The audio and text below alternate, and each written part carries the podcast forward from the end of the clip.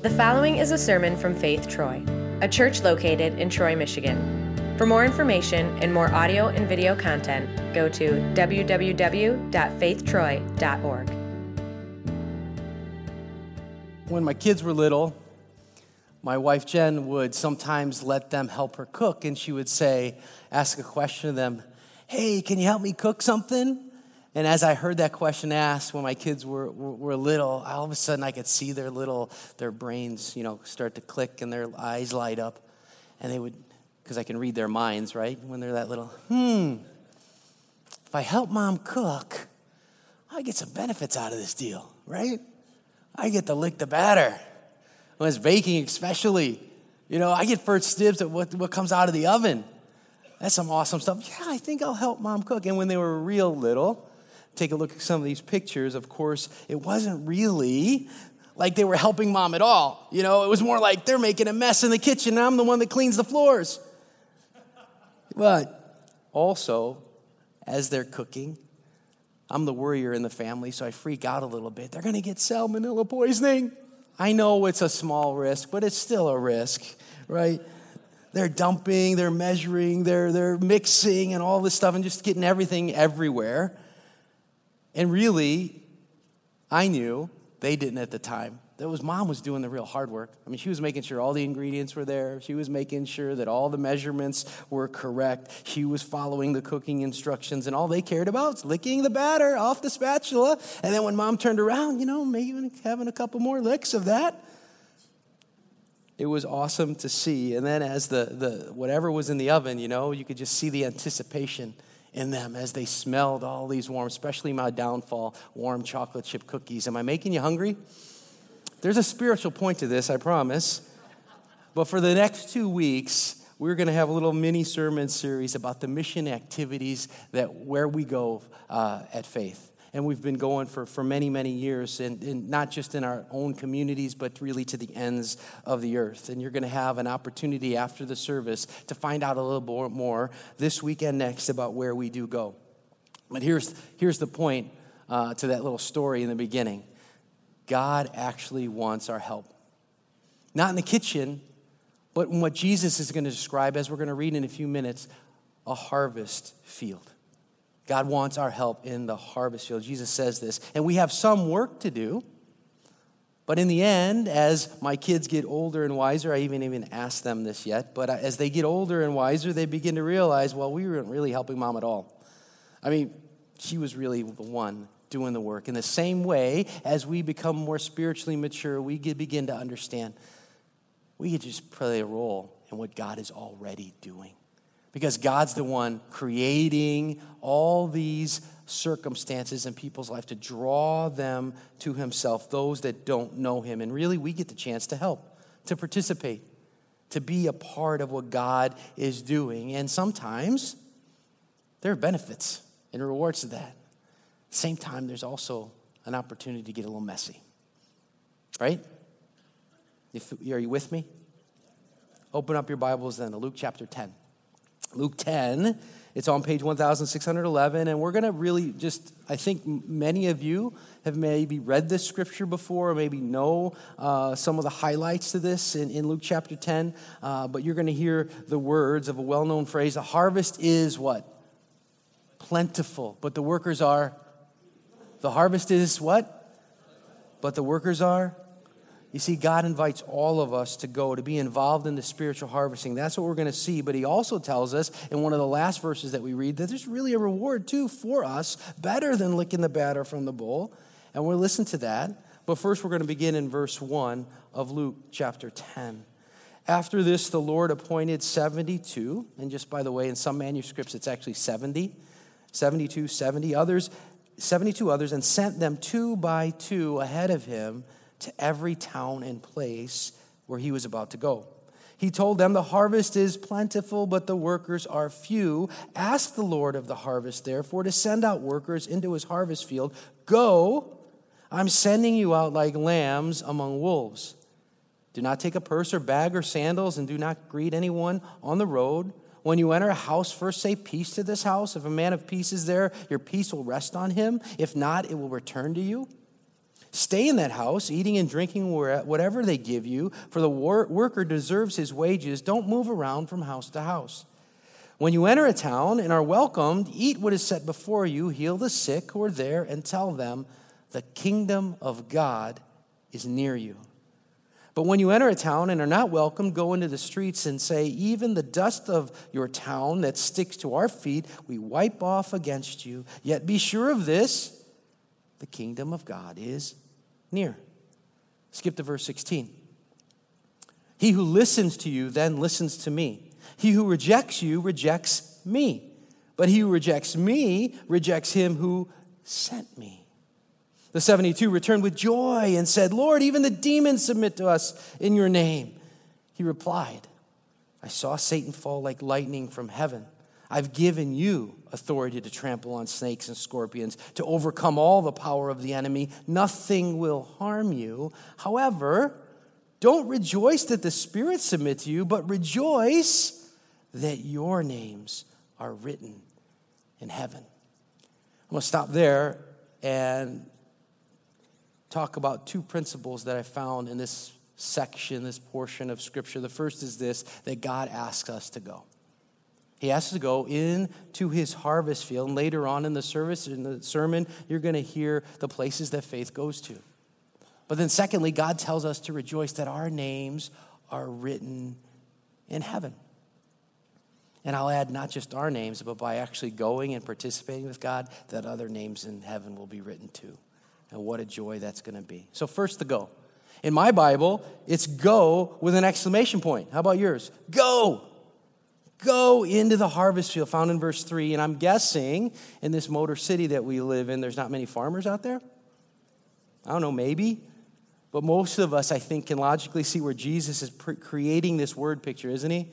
imagining that a farmer who does a whole lot of work, I'm going to throw out some planting terms that I don't even know what I'm talking about planting seeds, watering, pulling weeds, protecting the crop, fertilizing, cultivating, all that stuff, you know? And then it's time for the harvest to be, to, to be gathered, right? And he realizes this is an abundant crop. I'm going to need more workers.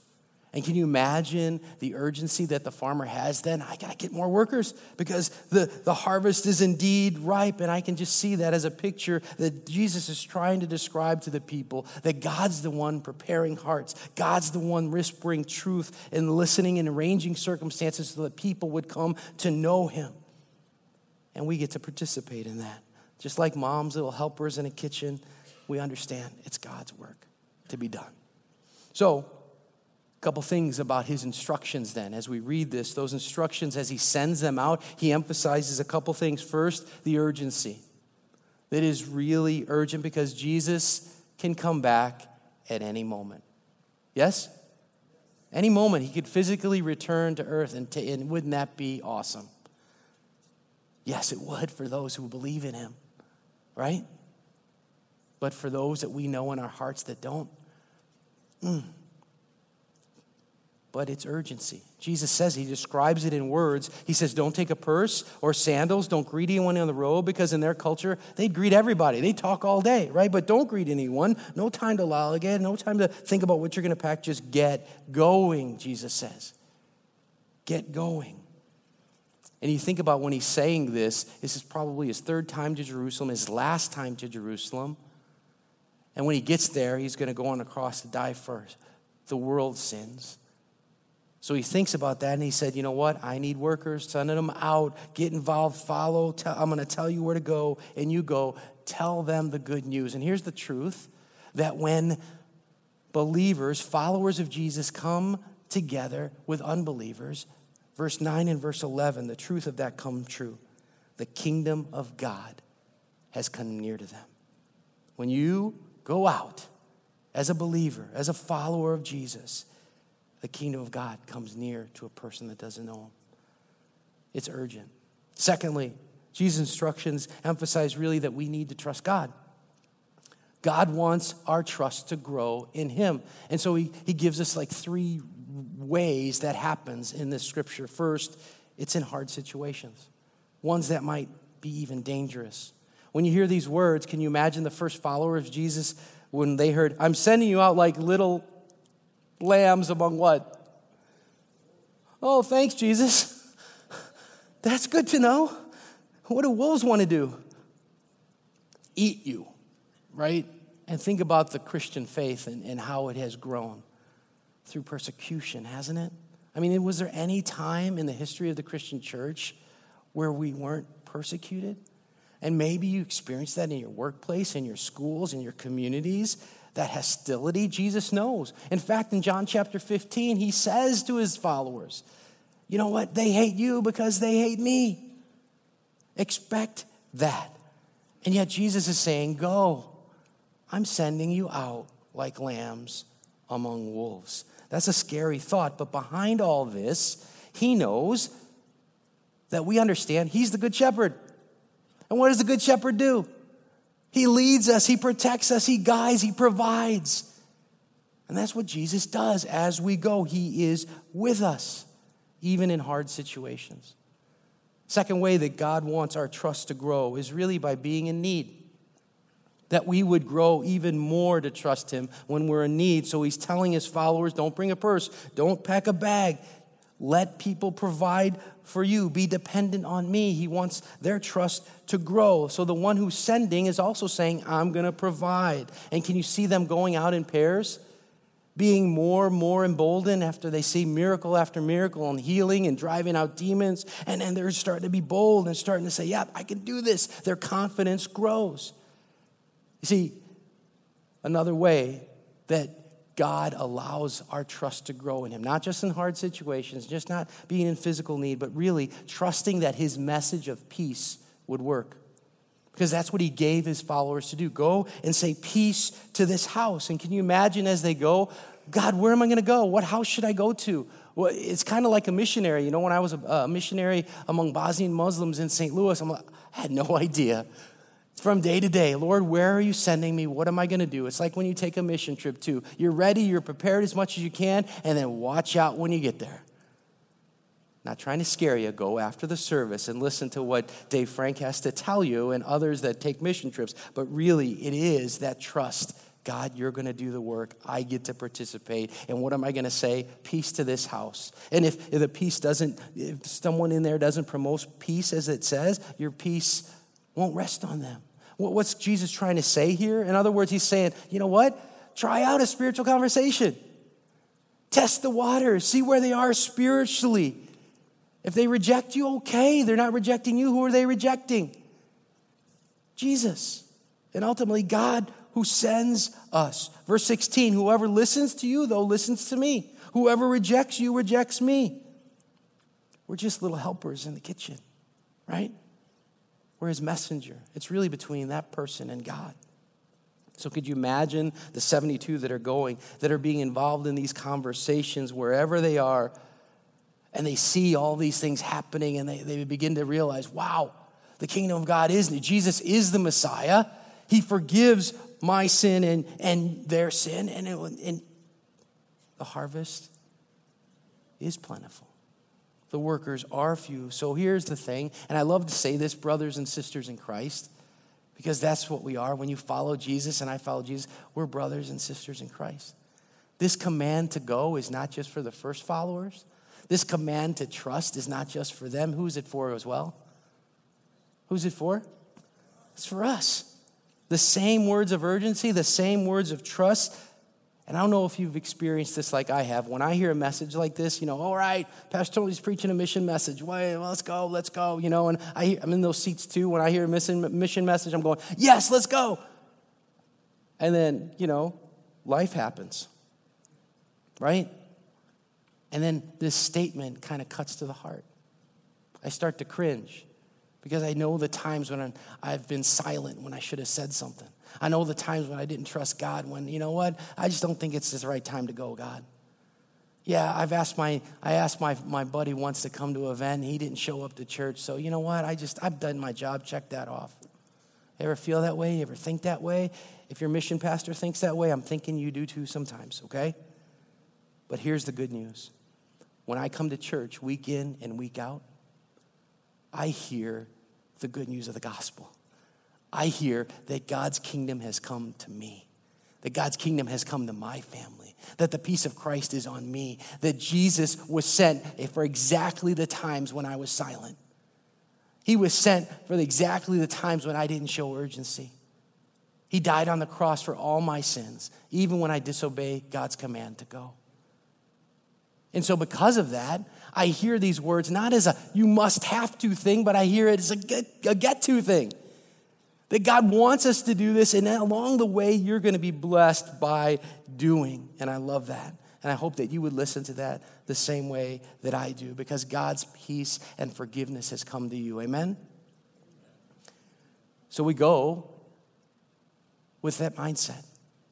We go to so many different places and we ask God, would you bless my conversations in my family, in my workplace, in the communities, but also to the ends of the earth. So after the service, every one of you are going to have the opportunity to go to the gym, and I would love for you to just stop by because it doesn't commit you to anything. But I want you to hear the, at least in 2020, the seven or eight places that we're going to go. I think it's seven, but places like Acuna in Juarez, Mexico. Acuna is for a family mission trip, Juarez for a men's mission trip. Some men just came back from building, what did we do? Building a three room house, working in partnership with Casas por Cristo, Houses for Christ. They pick and identify people that are truly in need, that they can share the God's love with them and the gospel. And we build homes. It's amazing. We go to places like the Dominican Republic where college kids from, from our church, college age kids, build the same thing. We go to places like Alderson, West Virginia, where we work with Pastor Lohmeyer and a Lutheran church down there, and high school students get to go. They repair roofs, they, they, they build ramps for people with disabilities and wheelchairs and porches. We go to one of the poorest areas of Brazil, Porto Alegre, in the favelas, where a missionary pastor and family have, have helped to run three schools, three Lutheran schools. From the context of those schools, they share the gospel, and from that, churches are formed. And we get to participate, doing all kinds of vacation Bible school stuff and helping with food.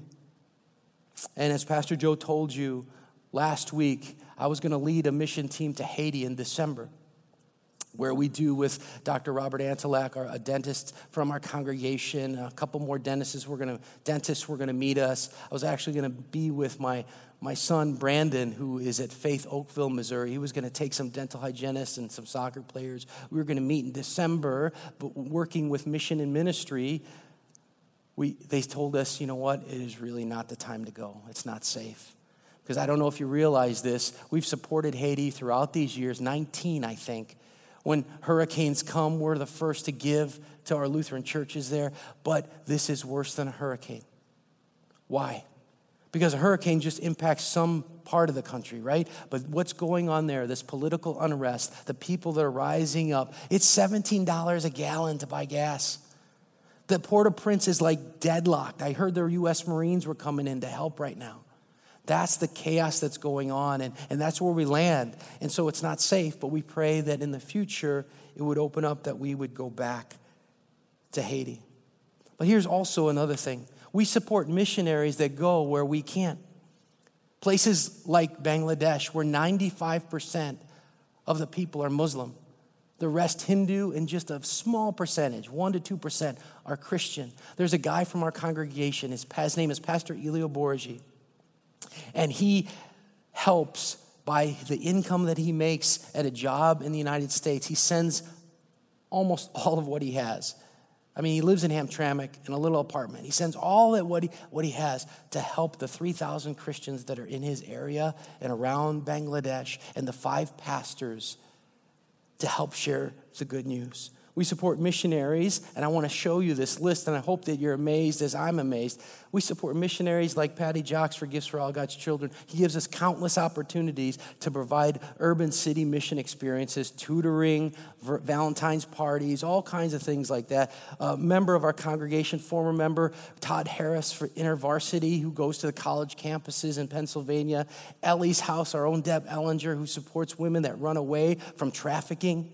Casas por Cristo, as I mentioned, Larry Patton from Hurdling Handicaps, who works with people with disabilities to raise up that need. Trinity Community Care, where members of our congregation support and give dental and medical attention to those that don't have uh, insurance around the, the Utica area. The Luke Project 52 clinic, I told you about Pastor Brad Harrison, so did Pastor Joe, where they have this prenatal and, and, and, and infant mobile, uh, mobile trailer that just goes around to the, the poorest neighborhoods of the city. House of Hope, where we're partnering with sending gifts to this, this year, and our own Tim Morton, who is the area director of Fellowship of Christian Athletes, who gets involved in the schools, to the coaches and the athletes, and use the power of sports to share the good news of Jesus. Isn't that amazing? All the people that we support in the places we go. You're going to have an opportunity after the service to know that at least this year, that that 1995 that you've given or will give this week or next week goes to Ellie's house, goes to the Luke Project 52 and goes to mission and ministry in Haiti. We're going to just divide it three ways, and the Lord will work, not by just us going to these different places, but really in prayer and support. We have the opportunity to rejoice with them and what God's going to do. And by the way, uh, if you're one that uh, doesn't, you know, maybe give when the tithes go around in terms of, um, um, what am I trying to say? There's this thing called a church center app. Okay? Have you heard of it? Who has? It's a really good thing. Ask somebody 30 or younger, maybe, I don't know, but uh, they have it on their phone and it's just easy. Just push a button on that phone, I tell you what, and, and you're able to, to designate that funding for that. So if Pastor Joe, I know you'll be around after, he'll help you. He has already made that announcement. Other people on staff will be able to show you if you don't have that. One particular place that we go, just want to conclude with this, is uh, the UP, the Upper Peninsula. We've been going for a couple years now. You know that beautiful place where we go in the summer? Right? Uh, but I understand that the people below the bridge were called trolls. Did you know that? I didn't know that until I made my first trip up there. And then uh, here's what happened. How many of you know about Sawyer Air Force Base? In the 1990s, when it closed, it made really uh, uh, an abundance, an economic hole in the town, an abundance of low income homes. And literally, when I first went to my first visit up, up to the UP, going into Gwinn, Michigan to that Air Force Base, here's what I saw. I saw this. Yep. I'm like, wow, really? And it reminded me how that captures some of the lives and stories of the people that we're ministering to because they are stuck and they can't get themselves out of the situation that they're in. And then when we or somebody tries to help the church there, guess what? You get sometimes sprayed and messy. But at the same time, they go. The church up there, Victory Lutheran Church, continues to minister to children because there are people that are addicted to drugs and alcohol and all kinds of harmful behaviors happen. At the same time, they're loving on kids we're going to go in the summer of 2020. My wife and I, my family, are going to lead a mission trip there. And really, it's been near and dear to my heart that we have family mission trips in this place. Because what happens when you go with your kids is something amazing. As a missionary pastor, I've experienced that as they were growing up. And I want you to see this uh, family story from our church. Take a look. So I really feel called at some point in my life to do a mission trip. That is a passion of mine. And with young kids, it's like, well, someday the opportunity will arise. I actually remember like looking in the bulletin and I saw this family mission trip. I was like, hey mom, like Drew's the perfect age for this. We should do this. Um, I mean, I didn't really know what it meant. So then, like, I asked my dad, and like, we explained it that we're gonna go and like just have fun with kids.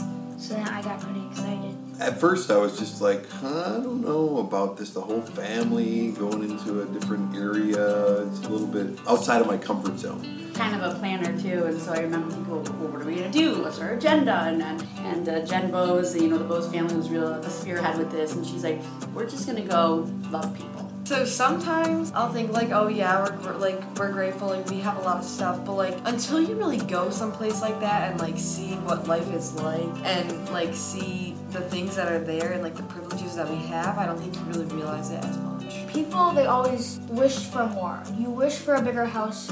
Teenagers wish for popularity. You wish for a better phone. You wish for so much stuff, but that's only your wants. You just wish for your wants because you already have all your needs. Those kids, they wish for their needs. They don't even have all their wants. They just wish for a meal that day. They wish for a hug from someone. Because that's that what they need. them. They just need a hug.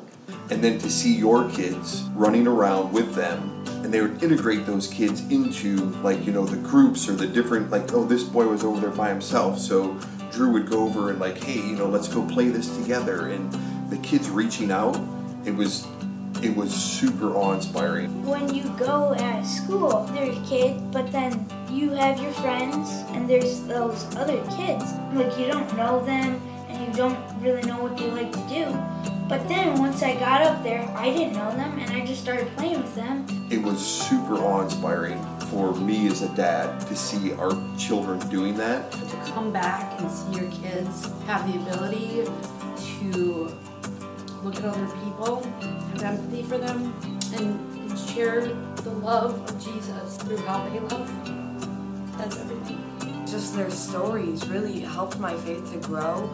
Like you yourself, like learning things about yourself and like learning how to be a better person and be more empathetic. For me, and I feel like for everyone else, it's a lot about the kids there and helping them. But it's also about us getting closer to God and us hanging out with people from our church and getting closer to other families that go to this church. The, some of the struggles of a bigger church. You go to church, it's easy to get lost in the back row and just feel like you're not really connected and plugged in. You do something like this, you spend four days with these people, and, and that's where real relationships happen. It, it fills your faith bucket, it makes your faith stronger to go out and make other disciples because you have this new confidence that you didn't realize you had before. I, I don't have that skill set, I don't know how to do that. It doesn't matter. God's got this. We just need to go, be present, be there, and we'll do the rest. Couldn't say it any better. You just need to go. God's got this. Really, it's amazing to see how God blesses a family as they go. And it's amazing to see our church as we prayerfully and financially support God's kingdom growing to the ends of the earth. So don't forget, after the service, would you go to the gym? You can find out more. It doesn't obligate you for anything. You can take an informational sheet, think about where God has maybe calling you to go, not just in our own communities, but taking a trip with us, because what it does, it really connects us together as brothers and sisters in Christ. So I've, I've talked about that first principle for a little bit about God's ask in this in this uh, scripture to go, but that second part really is that God tells us to rejoice.